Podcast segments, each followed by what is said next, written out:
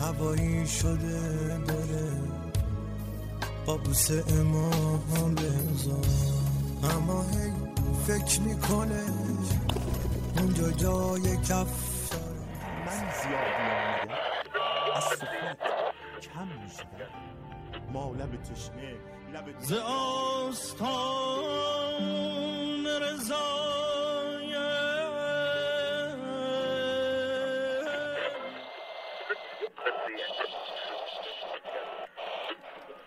شما شنونده فصل دهم رادیو هان هستید. و صدای من رو در دهه کرامت ایام مبارک میلاد امام رضا علیه السلام و ماه زیقعده میشنوید.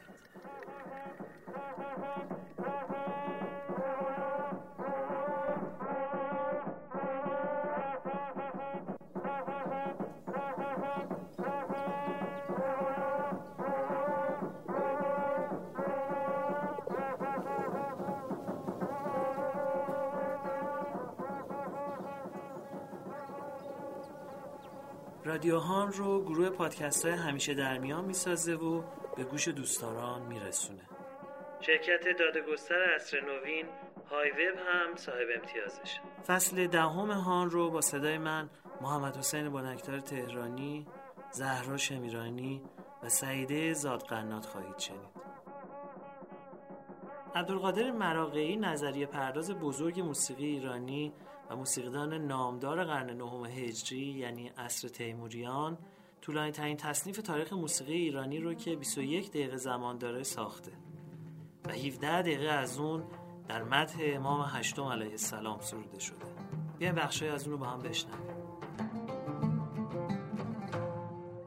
آمد نسیم صبح و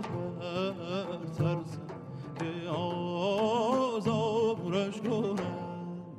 تحریک زلف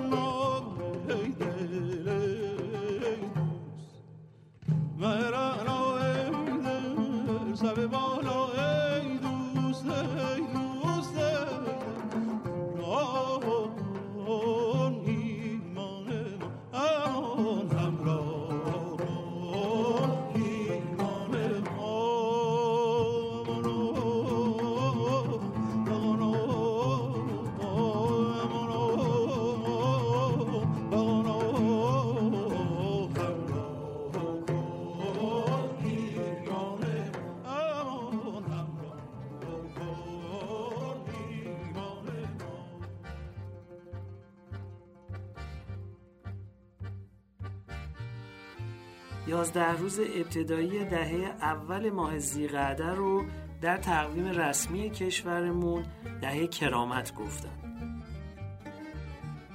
علتش هم همزمانی اون با ولادت حضرت معصومه سلام الله علیها در روز اول زیقعده و ولادت امام هشتم علیه السلام در یازدهم زیقعده است.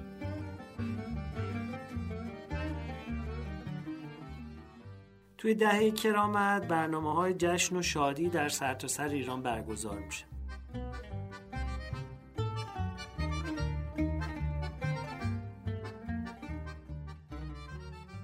البته ما در گذشته اشاره کردیم که روز میلاد حضرت معصومه یک روز نمادین هست و به تازگی در تاریخ یک چنین چیزی نوشته شده و در آثار پیشینیان روز مشخصی برای میلاد حضرت معصومه ثبت نشده.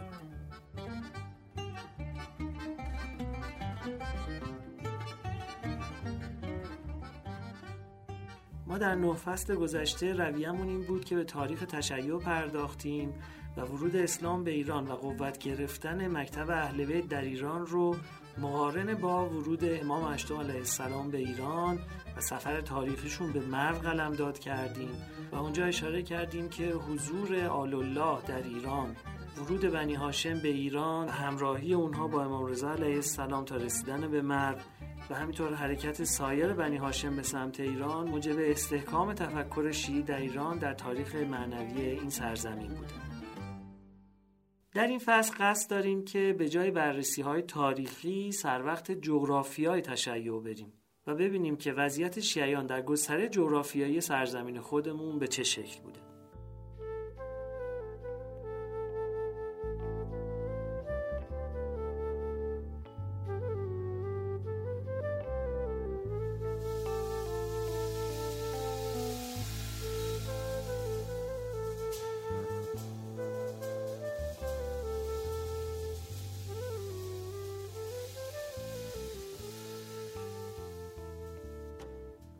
هفتم زیحجه سال 179 هجری قمری رو روزی نوشتن که هارون الرشید خلیفه عباسی دستور به تبعید امام کاظم علیه السلام از مدینه به بصره میده.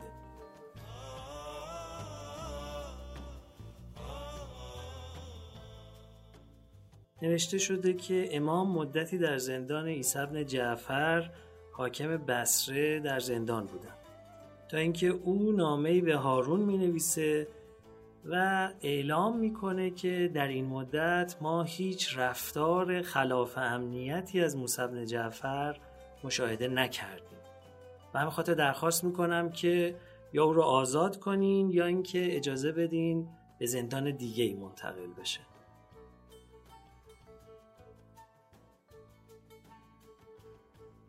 بعد از اون ماجرا هارون دستور میده که امام رو به بغداد تبعید کنن و از وزیر خودش فضل ابن ربی می‌خواد که موسی بن جعفر رو از بین ببره.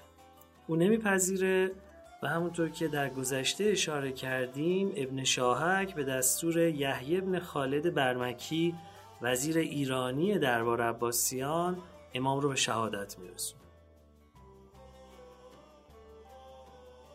حالا ما اینجا می‌خوایم با هم صحبت کنیم و زوایای مختلف این مسئله رو از منظر کار تشکیلاتی بررسی بکنیم.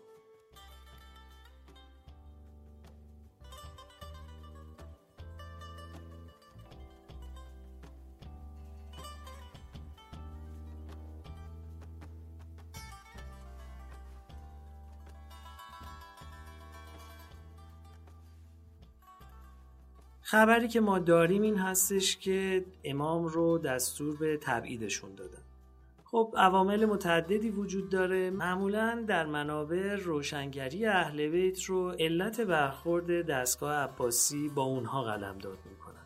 ولی حالا که در کشور ما شیعه صاحب حکومت شده و سابقه کار اجرایی پیدا کرده به وضوح می‌تونیم متوجه بشیم که مسائلی که به عنوان مباحث کلامی یا فقهی و شرعیات گفته میشه هیچ وقت خطری برای حکومت نمی‌تونه باشه. بلکه کارهای تشکیلاتی و پرداختن به امور سیاسی و ارائه الهیات از منظر مسائل سیاسی می‌تونه منجر به احساس خطر در حکومت و دستگاه ها بشه و با اون برخورد کنن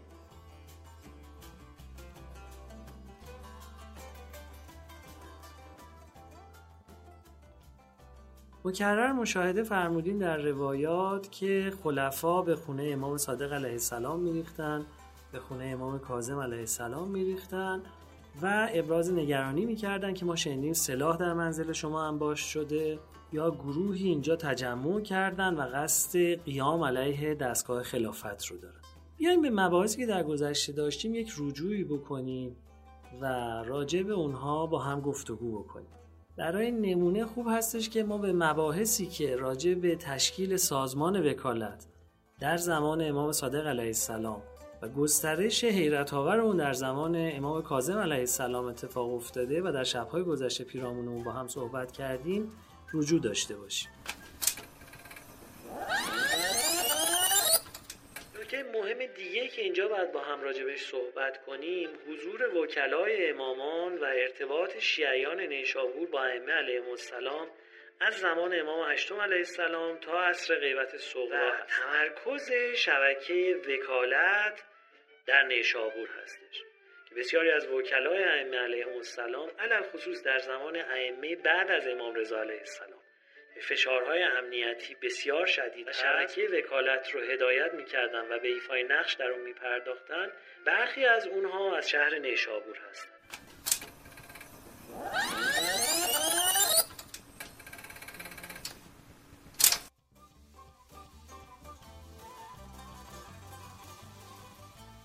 خب این یه نمونه بود. نمونه دیگه که می‌خوایم راجبش با هم صحبت کنیم وجوهاتی هستش که اهالی نیشابور در عصر امام صادق علیه السلام برای امام ارسال کردند و ما چند شب گذشته گزارشی از اون رو اینجا خدمتتون گفتیم. بیایم با هم بشنویمش میزان ارادت مردم نیشابور رو میشه از میزان وجوهات شرعیه که از طرف شیعیان نیشابور برای ائمه ارسال می‌شده خیلی خوب ابن شهرآشوب گزارش ارسال کاروانی از وجوهات شرعیه نیشابور به همراه جزوه هفتاد صفحه‌ای پرسش های شرعی رو در دوره امام صادق علیه السلام رقم رو به حساب امروز که خرداد ماه 1401 هجری خورشیدی هست. بخوایم حساب کنیم. بالغ بر 16 میلیارد تومن به پول امروز ما وجوهات اون سال از نیشابور به پیشگاه امام صادق علیه السلام تقدیم شد.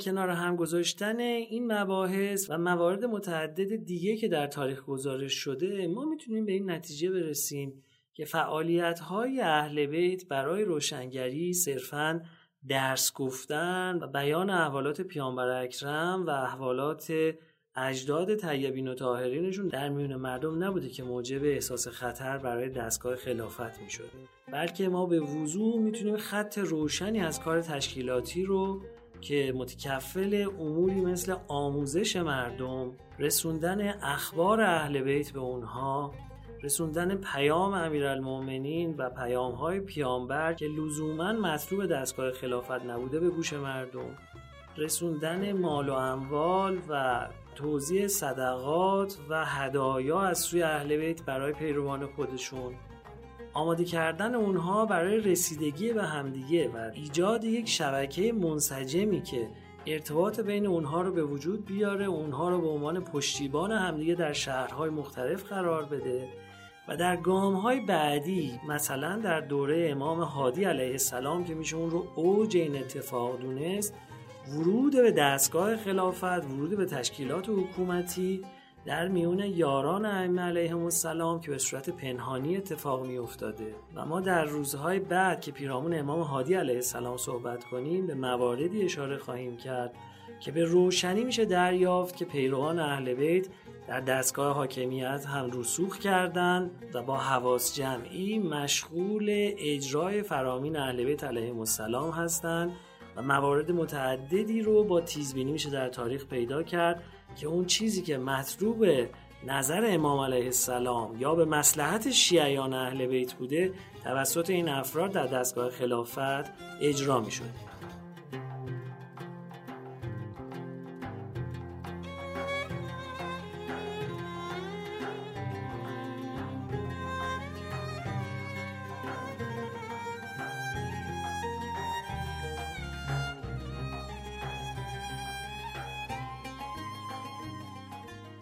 در صورت از مجموع این گزارش ها ما می‌تونیم به مواردی پی ببریم که چرا دستگاه خلافت حساس می شده و این نگاهی هستش که کمتر در تاریخ شیعه بهش توجه شده و همیشه اونها رو به موارد غیبی و الهامات الهی که از سوی اهل بیت اتفاق می افتاده منتصب کردن. و کمتر مشاهده شد که از این منظر به روایات تاریخی حیات شریف اهل بیت علیهم السلام نظر انداخته بشه. در صورت اگه بخوایم این روایتی رو که در هفتم زیحجه سال 179 اتفاق افتاده دوباره بهش نگاهی بندازیم از این منظر می‌بینیم تفاوت پیدا کرد. یعنی اینکه عیسی ابن جعفر گزارش می‌کنه به هارون که مسئولیت حصر امام کاظم رو به فرد دیگه ای بسپر زیرا در تمام این مدت سندی دال بر ضدیت او با دستگاه خلافت پیدا نکردم و خیلی خوب پیداست که محبتی که مردم به امام داشتن باعث شده که وزیر کیسی مثل فضل ابن ربی در دستگاه هارون حاضر نشه مسئولیت شهادت امام رو به گردن بگیره چرا که می‌دونسته در میان افکار عمومی بازتابهایی داره که ممکنه موقعیت او رو متزلزل کنه.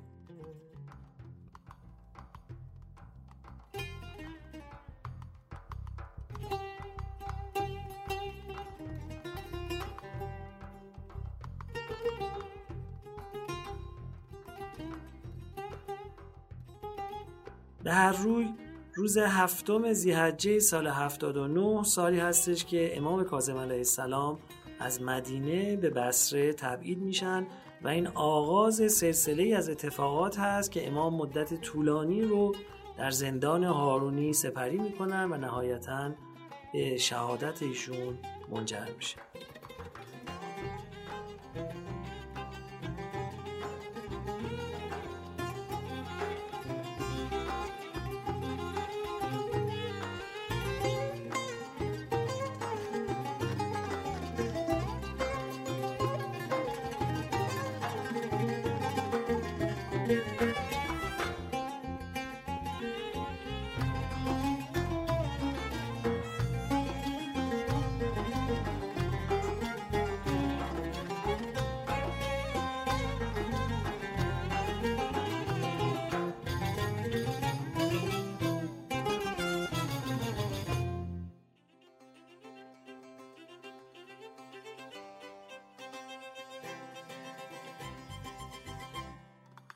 امروز می‌خوایم راجع به شیعیان در ناحیه جورجان یا شهر باستانی گرگان با هم صحبت کنیم. شهر گرگان که اعراب به او جورجان می‌گفتن یکی از شهرهای باستانی ایران بوده که بقایای اون امروز در شهر گنبد کاووس استان کلستان قابل مشاهده است. این شهر توی دوره اسلامی همواره بین دو سرزمین دست به دست می شده یا در شمار سرزمین های خراسان محسوب می شده یا بخشی از ملک سرزمین تبرستان و دیلمان به شمار می اومده.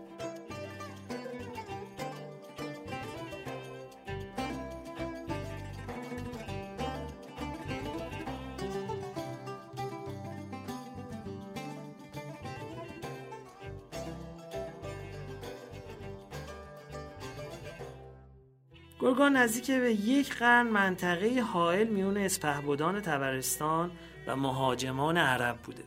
و خب می‌دونین دیگه اون ناحیه تبرستان که حالا تو شبهای بعدی تلاش می‌کنیم راجبش با هم صحبت کنیم به دلیل وجود سلسله جبال البرز یک پناهگاه همیشگی و مطمئن برای سادات و علویان بوده و بعدها به این نکته اشاره خواهیم کرد. شهری که بعدها رشت نام می‌گیره نامش رشت بوده سرزمین مقدس بوده و سادات و علویان همیشه اونجا رو پایگاه خودشون قرار می‌دادن.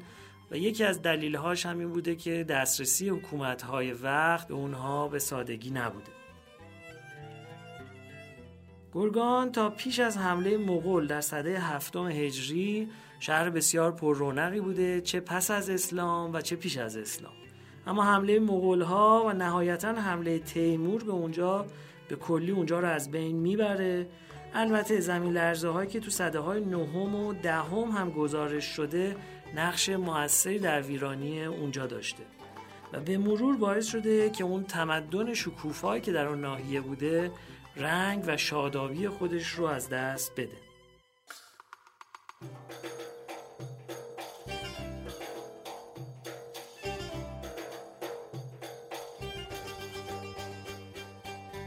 بعد از فتح نهاوند گرگان در زمان زمامداری خلیفه دوم به دست سوید ابن مقرن گشوده میشه و فرمانروای گرگان با پرداخت 200 هزار درهم صلح رو میپذیره.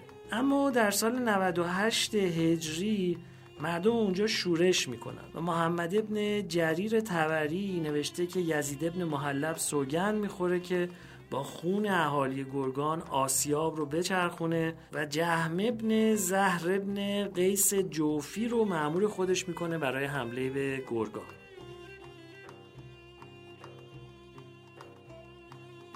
بلازری هم نوشته که جمع بعد از کشتار بسیار از مردم جزیه و خراج می‌گیره و رفتار بسیار سخت و تندی با اونها می‌کنه. معلف تاریخ گرگان هم نوشته که یزید ابن محلب بعد از گشودن شهر گرگان باروی گرداگرد اونجا می‌سازه و طرح بنای چهل مسجد رو میرزه و مسجدی به نام خودش اونجا می‌سازه. این معلف تاریخ گرگان نوشته که سال 142 هارون رشید وارد اونجا میشه و در سال 203 هم معمون به همراهی امام رضا علیه السلام وارد شهر گرگان میشه.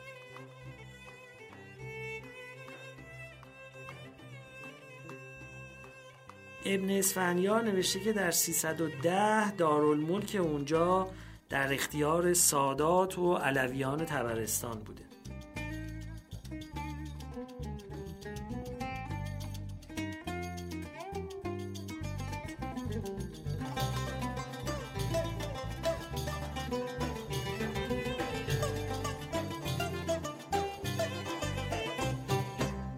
من اینجا می‌خوام ضمن معرفی اون منطقه نکاتی رو بگم که اینا همش نمی‌تونه مورد تایید تاریخی باشه. ولی این نشون دهنده یه علاقه و نشون دهنده یک خاطر سازی جمعی هست که اهالی اونجا با ساختن و نقل این منابع قصد داشتند علاقه و مودت خودشون رو نسبت به آل الله توضیح بدن. با هم مرور کنیم اینها رو.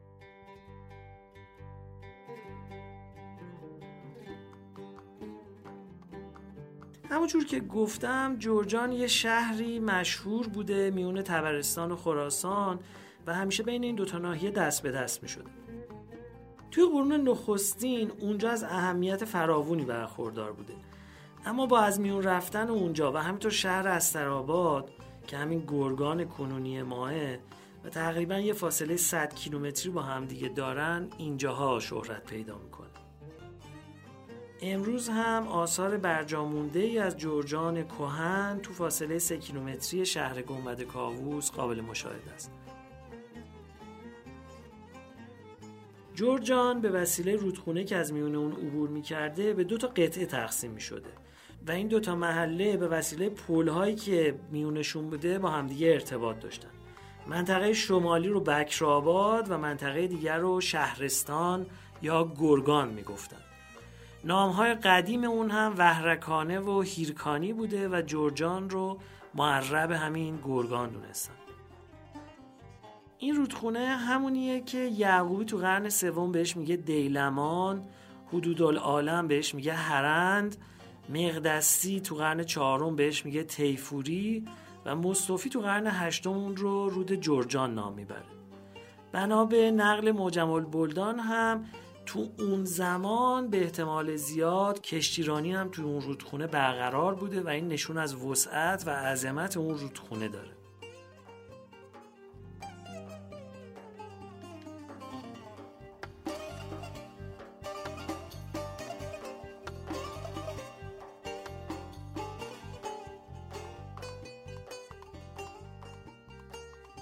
منطقه تبرستان و جرجان در زمان خلافت عثمان یعنی توی سالهای 23 تا 35 و تا روزگار معاویه بین سالهای 41 تا 60 بارها توسط نیروهای مسلمان مورد حمله قرار می‌گیره و به مرور این حمله ها باعث میشه که اون سرزمین به دست سپاه اسلام گشوده بشه. به نوشته سهمی شماری از اصحاب رسول خدا از جمله امام حسین علیه السلام و بنا به قولی امام حسن هم به اینجا تشریف آوردن. ابو نعیم اصفهانی هم با اشاره به ورود امام حسن سفر اون حضرت رو سفری نظامی یاد کرد. اینکه اونا داخل شهر جرجان شده باشن یا به اون منطقه اومده باشن دقیقا روشن نیست. توی سایر تواریخ هم به این اشاره نشده. و ما گزارش های دست اول و منابع متقنی نداریم از اینکه امام حسن علیه السلام و امام حسین علیه السلام توی اون جنگ ها اساسا شرکت کرده باشن. اما نکته که میشه از اینها استفاده کرد این هستش که بعدها به مرور در میون مردم این حرف ها گفته شده و این نشون از علقه مردم اون سرزمین امام حسن علیه السلام و امام حسین علیه السلام داره که در گفتگوهای محلی خودشون این افتخارات رو برای خودشون یاد کردن و به مرور این به کتابهایی که بعدها نوشته شده هم راه پیدا کرد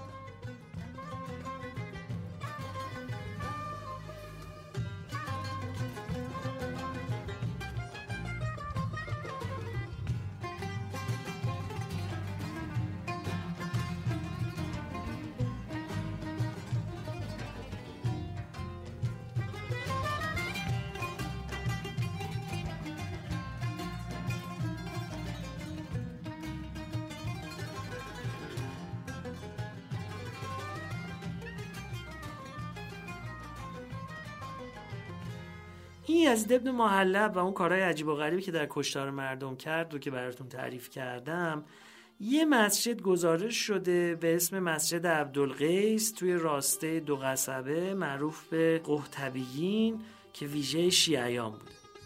در میون ساکنان جورجان از همون روزگار فتح شیعیانی بودن که وابستگی به قبایل شیعی داشتن.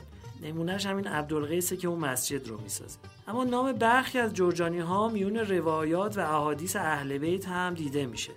چنانکه کسانی از این شهر نوشته شده که در قیام زید ابن علی او رو همراهی کرده.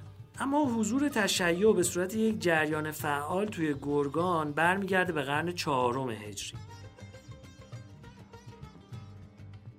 مقدسی از وجود تعصبات مذهبی توی این ناحیه میگه و از درگیری هایی که میون نیروهای دیلمی که به ویژه متشیعه بودن و از شرق می اومدن با نیروهای ترک سامانی که سنی مذهب بودن تعریف می‌کنه و از این درگیری ها ابراز نگرانی می‌کنه در احسن تقاسیم همینطور یه جای دیگه میگه و لشیت به جرجان و تبرستان جبله.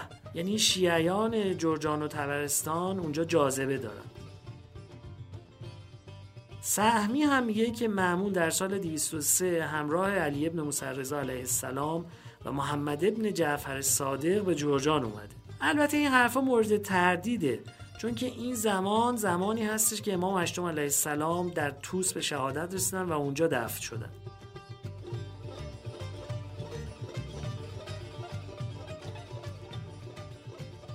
تو این سفر گفتن که محمد دیباج فرزند امام صادق علیه السلام هم همراه معمون بوده که توی جرجان درگذشته و مدفون شده و مزارش به نام گور سرخ شهرت پیدا کرده. و ما از این نام گور سرخ می‌تونیم پی ببریم که معمون به کشتن او در این محل متهم هست و قبر محمد دیباج در قرنهای آتی همیشه مورد زیارت شیعیان بود.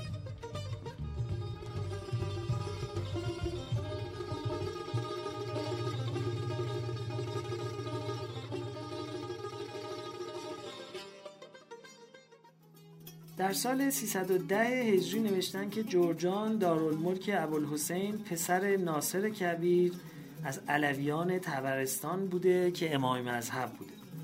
بدون تردید می‌تونم بهتون بگم که حضور علویان تبرستان تو این ناحیه عامل تقویت تشیع در جورجان بود. تو اواخر قرن چهارم هم شیعیان جورجان پرسش های فقهی خودشون رو از شیخ مفید پرسیدن. و او رساله المسائل الجرجانیه رو در پاسخ به شیعیان گرگان نوشته.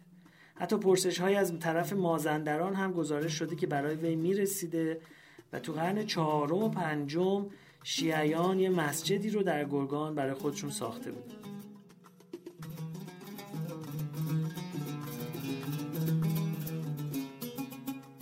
در دوره آل زیار هم که در سالهای 316 تا 441 بوده گرگان مدتها پایتخت اونا بوده. حمدالله مصطفی گفته که جمعیت گرگان در زمان آل بویه بر اثر وبا و جنگ نقصان فاحشی پیدا می‌کنه. همینطور گفته در عهد مغول مردم اونجا به قتل می‌رسن تو قرن هشتم هم مردم اونجا دیگه کم شده بودن و اغلبشون شیعه مذهب بودن. اینا همه گزارش های هستش که ما در نصحت القلوب هندولای مصطفی راجع به اون ناحیه پیدا می‌کنیم. همینطور همدلله مصطفی میگه که اهالی اونجا مردمانی شی مذهب و صاحب مروتن و تعداد اونها از اوائل اهل اسلام کسرت و غلبه داشتن. یعنی که شیعیان همیشه بیشتر بودن توی اون ناحیه. قاضی نورالله شوشتری هم در مجالس المومنین نوشته که اهل جرجان در تشیع مشهورن. قزوینی هم تو قرن هفتم گفته که گرگان نزد شیعیان شهرت بسیار داشت زیرا معروف به گور سرخ از فرزندان امام صادق علیه السلام در آنجاست. سادات فراوونی هم در جرجان حضور داشتند یا به اونجا رفت و آمد می‌کردند. گزارش های متعددی هم از شمار متفاوت سادات توی قرن چهارم و بعد از اون نوشته شده و نام تک تک اونها اشاره شده که من به صورت کلی این رو میگم و از کنارش میگذرم و دیگه نام اون بزرگواران رو به لفظ نمیارم.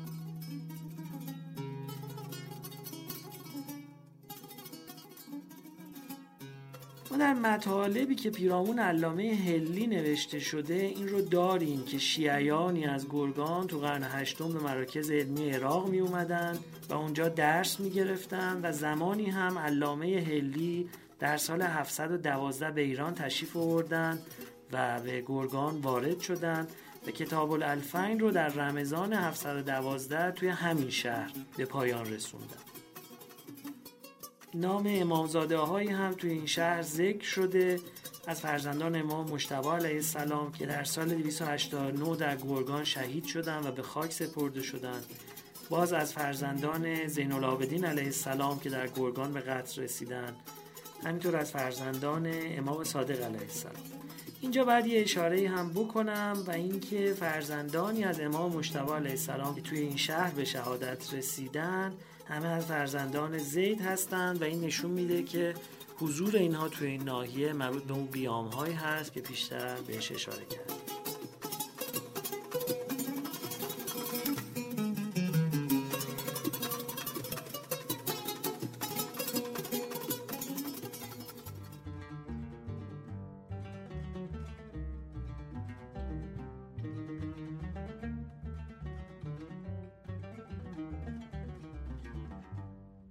بخش شیشم یادکرد مجلس امام علی ابن موسی رضا با صاحبان ادیان و مذاهب. از قبیل جاسلیق، رأس الجالوت، رؤسای سابعین، هرود بزرگ و آنچه که امران سابعی در پیش معمون درباره توحید گفت.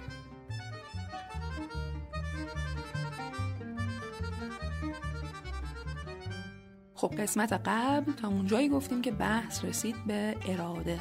یعنی امام رضا علیه السلام دوباره بحث رو آوردن سمت اراده که تو باید اقرار کنی امران سابعی به اراده خداوند. حالا بریم ادامه بحث رو بشنویم.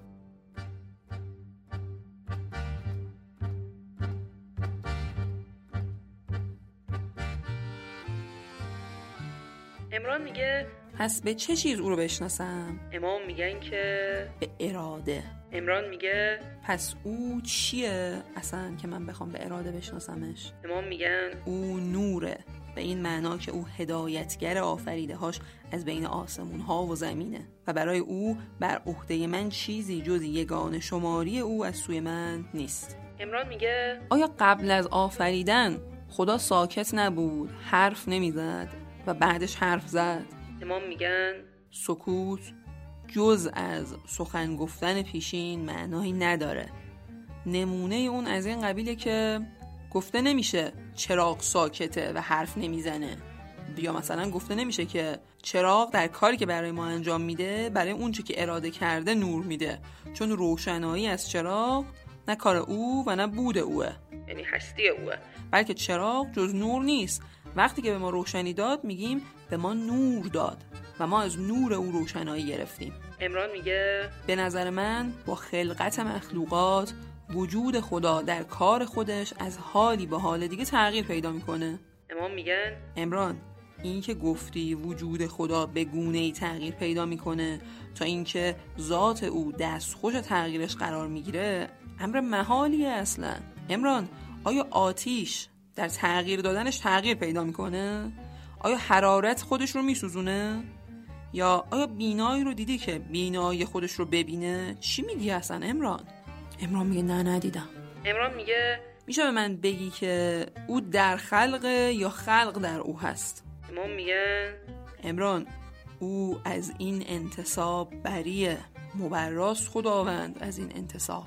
نه او در خلق هست و نه خلق در او هست. اصلا از این کار متعالیه. یه چیزی به شما یاد میدم که او رو به وسیله این بشناسین و قدرت و توانی جز به خدا نیست. امام میگن امران بگو ببینم. از آینه ازت می‌پرسم. آیا تو در آینه هستی یا آینه در توه؟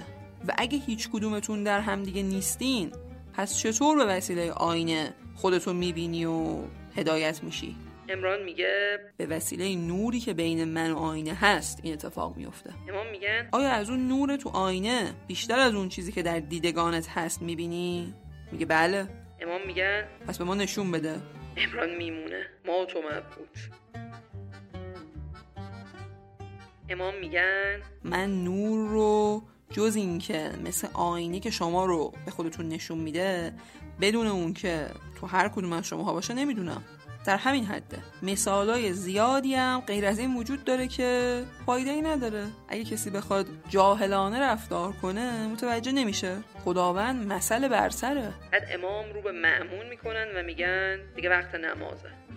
امران میگه میشه پرسش های منو قطع نکنی؟ من تازه دلم نرم شده. امام میگن نماز می‌خونیم برمیگردیم. خیالت راحت. بعد امام میرن اندرونی برای نماز. و مردم هم پشت سر محمد ابن جعفر نماز می‌خونن. بعد دوباره برمیگردن و بحث رو شروع می‌کنن. امران رو صدا می‌کنن و میگن خب امران حالا بپرس. ادامه بدیم. امران میگه میشه از خداوند به من بگی که آیا او به ذات خودش یگانه است یا به صفت یگانه است؟ یعنی ذاتش یگانه است یا صفتش یگانه است؟ امام میگن خداوند همواره یگانه بوده. و چیزی با او نبوده. تنها و یکتایی که دویی با او نبوده. نه معلوم نه مجهول نه محکم نه متشابه. نه یاد کرده نه فراموش شده. نه چیزی که نام چیزی از چیزها بر اون اطلاق بشه. نه از وقتی بود و نه تا وقتی که هست. یعنی از ازل تا ابد. نه از چیزی بوده نه به سوی چیزی هست. نه به چیزی تکیه کرده نه در چیزی جایی گرفته. همه اینها پیش از خلقه. چون چیزی غیر از اون نبوده.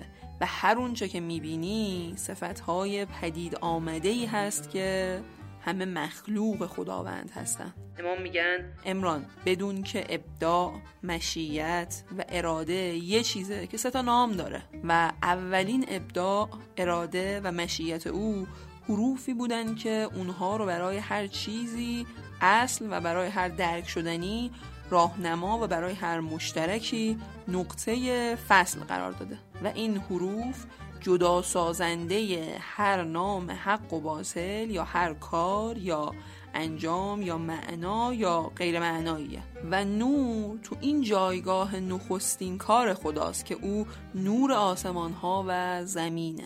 و این حروف رو بعدا خداوند به بندگانش میآموزه که 33 حرف هستن. 28 حرف از اونها بر زبان عربی دلالت می‌کنه که از این 28 حرف 22 تا حرف بر زبان سوریانی و ابرانی دلالت داره و 5 تای دیگه از دیگر زبانهای عجمی به همه زبانها وارد شدن.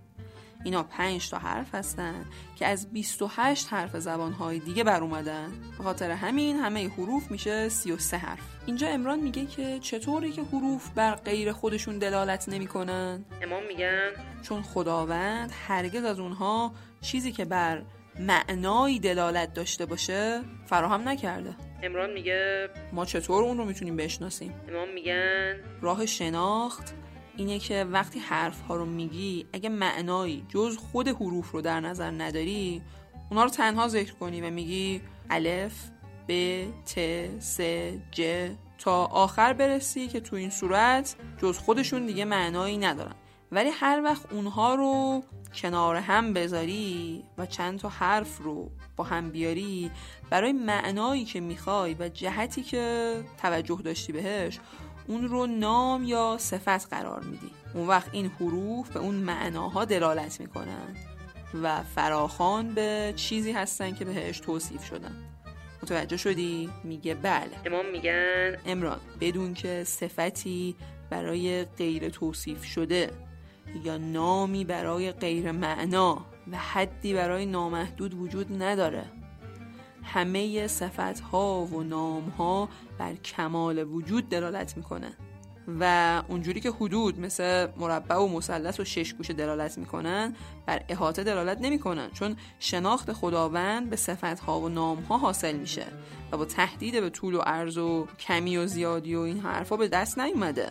اگر صفت های خداوند و نام های او رهنمون نکنن ما رو به سوی خداوند و نشانه های آفرینش او رو. به معنا نشناسونن؟ اصلا هر آینه عبادت بنده ها برای نام های او و صفت های او میشه و نه برای ذات او. و اگه چنین نباشه معبود یگانه غیر از خدای متعال بود. چون نام ها و صفت های خدا غیر از او می‌شدن. الان فهمیدی چی گفتم؟ امران میگه بله.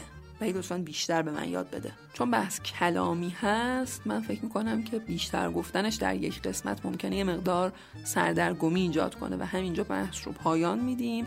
ادامهش رو در قسمت بعد براتون تعریف می‌کنیم.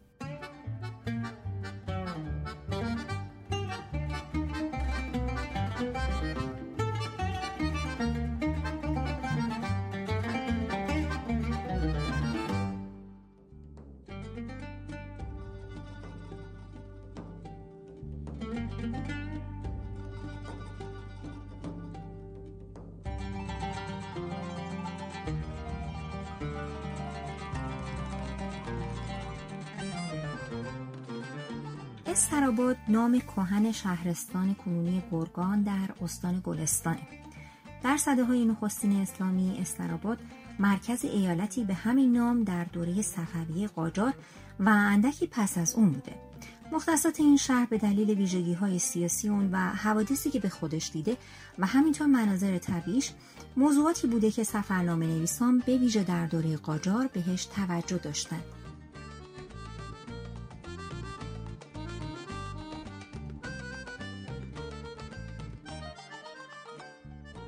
یکی از افرادی که از استراباد دیدن کرده و به توصیفش نشسته کاپیتان چارلز فرانسیس مکنزی که در سال 1845 میلادی با سمت پرچمدار وارد کمپانی هند شرقی میشه. بعد از شکست ایران بر سر موضوع هرات و بنابر معاهده پاریس و واگذاری امتیاز اون به دولت انگلیس در مورد حق گماشتن کنسول در شهرهای ایران چارلز مکنزی در سال 1858 کنسول انگلیس در گیلان میشه و تا سال 1860 در این سمت باقی میمونه. مکنزی در سال 1858 سفری از رشت به استراباد کرد و طی این سفر گزارشی برای دولتش تهیه می‌کنه. این گزارش نسبتا مفصل به ابعاد مختلف این شهر می‌پردازه. مثلا در بخشی از سفرنامه مکنزی با عنوان سفرنامه شمال می‌خونیم وقتی که نزدیک استراباد رسیدیم در قسمت راست تپه بلندی دیدیم که در واقع باقی مانده یک قلعه قدیمی بود به نام کلاه خندان که در جنوب غربی شهر قرار داشت بر روی آن و اطرافش خار و خاشاک و به خصوص پیچک های وحشی رویده بود. راه پیچ و خمه بسیار داشت و تقریبا 60 الی 65 متر از سطح رودخانه پرپیچ و خمی که از پای آن میگذشت بلندتر مینمود. در آنجا چای عمیقی بود و من یک نفر را به ته آن فرستادم و امیدوار بودم که بین این چاه و شهر راه زیرزمینی پیدا شود. چون نویسندگان قبلی از یک چنین راهی صحبت کردند و هیچ مجرایی پیدا نشد. شهر استراباد مرتفع است و شکل نامرتبی دارد. اطراف آن خندق و دیواری کنگرهدار از گل قرار دارد و برجهای آن کاشیکاری شده است و به فاصله هایی از هم قرار دارد. محیط آن تقریبا 5 کیلومتر است ولی احتیاج به تعمیر دارد و دارای سوراخهایی است که اغلب ترکمنها در شب از آنجا میگذرند و وارد شهر می‌شوند. محوطه داخل هموار و وسیع است. امارت خراب بسیار است.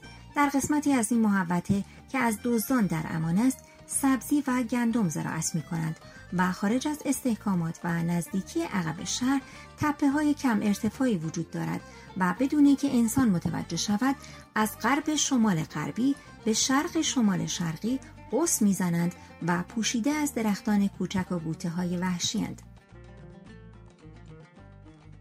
مکنزی همینطور در مورد کردهای استراباد، تقسیمات ایالتی، درآمد این ایالت، وضع نظام در اون، تجارت در استراباد و بازارچه اون گزارش مفصلی را به ما ارائه می‌کنه.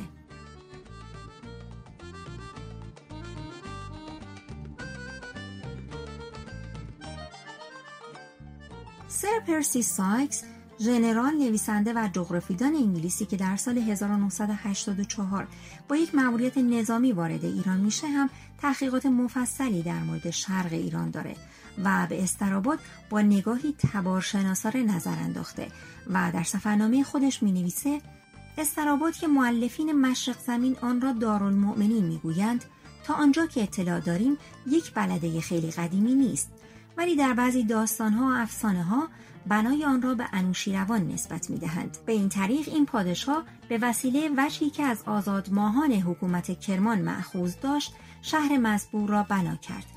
برای ما انگلیسی ها استراباد از این نقطه نظر جالب توجه است که در قرن هجدهم چند نفر از هموطنان ما در آنجا مساعی وافری برای افتتاح ابواب تجاری ایران و انگلیس مبذول داشتند. ولی به قدر پیروان سلف خود که دویست سال قبل از آن در این محل معمور بودند موفق و نائل نگردیدند.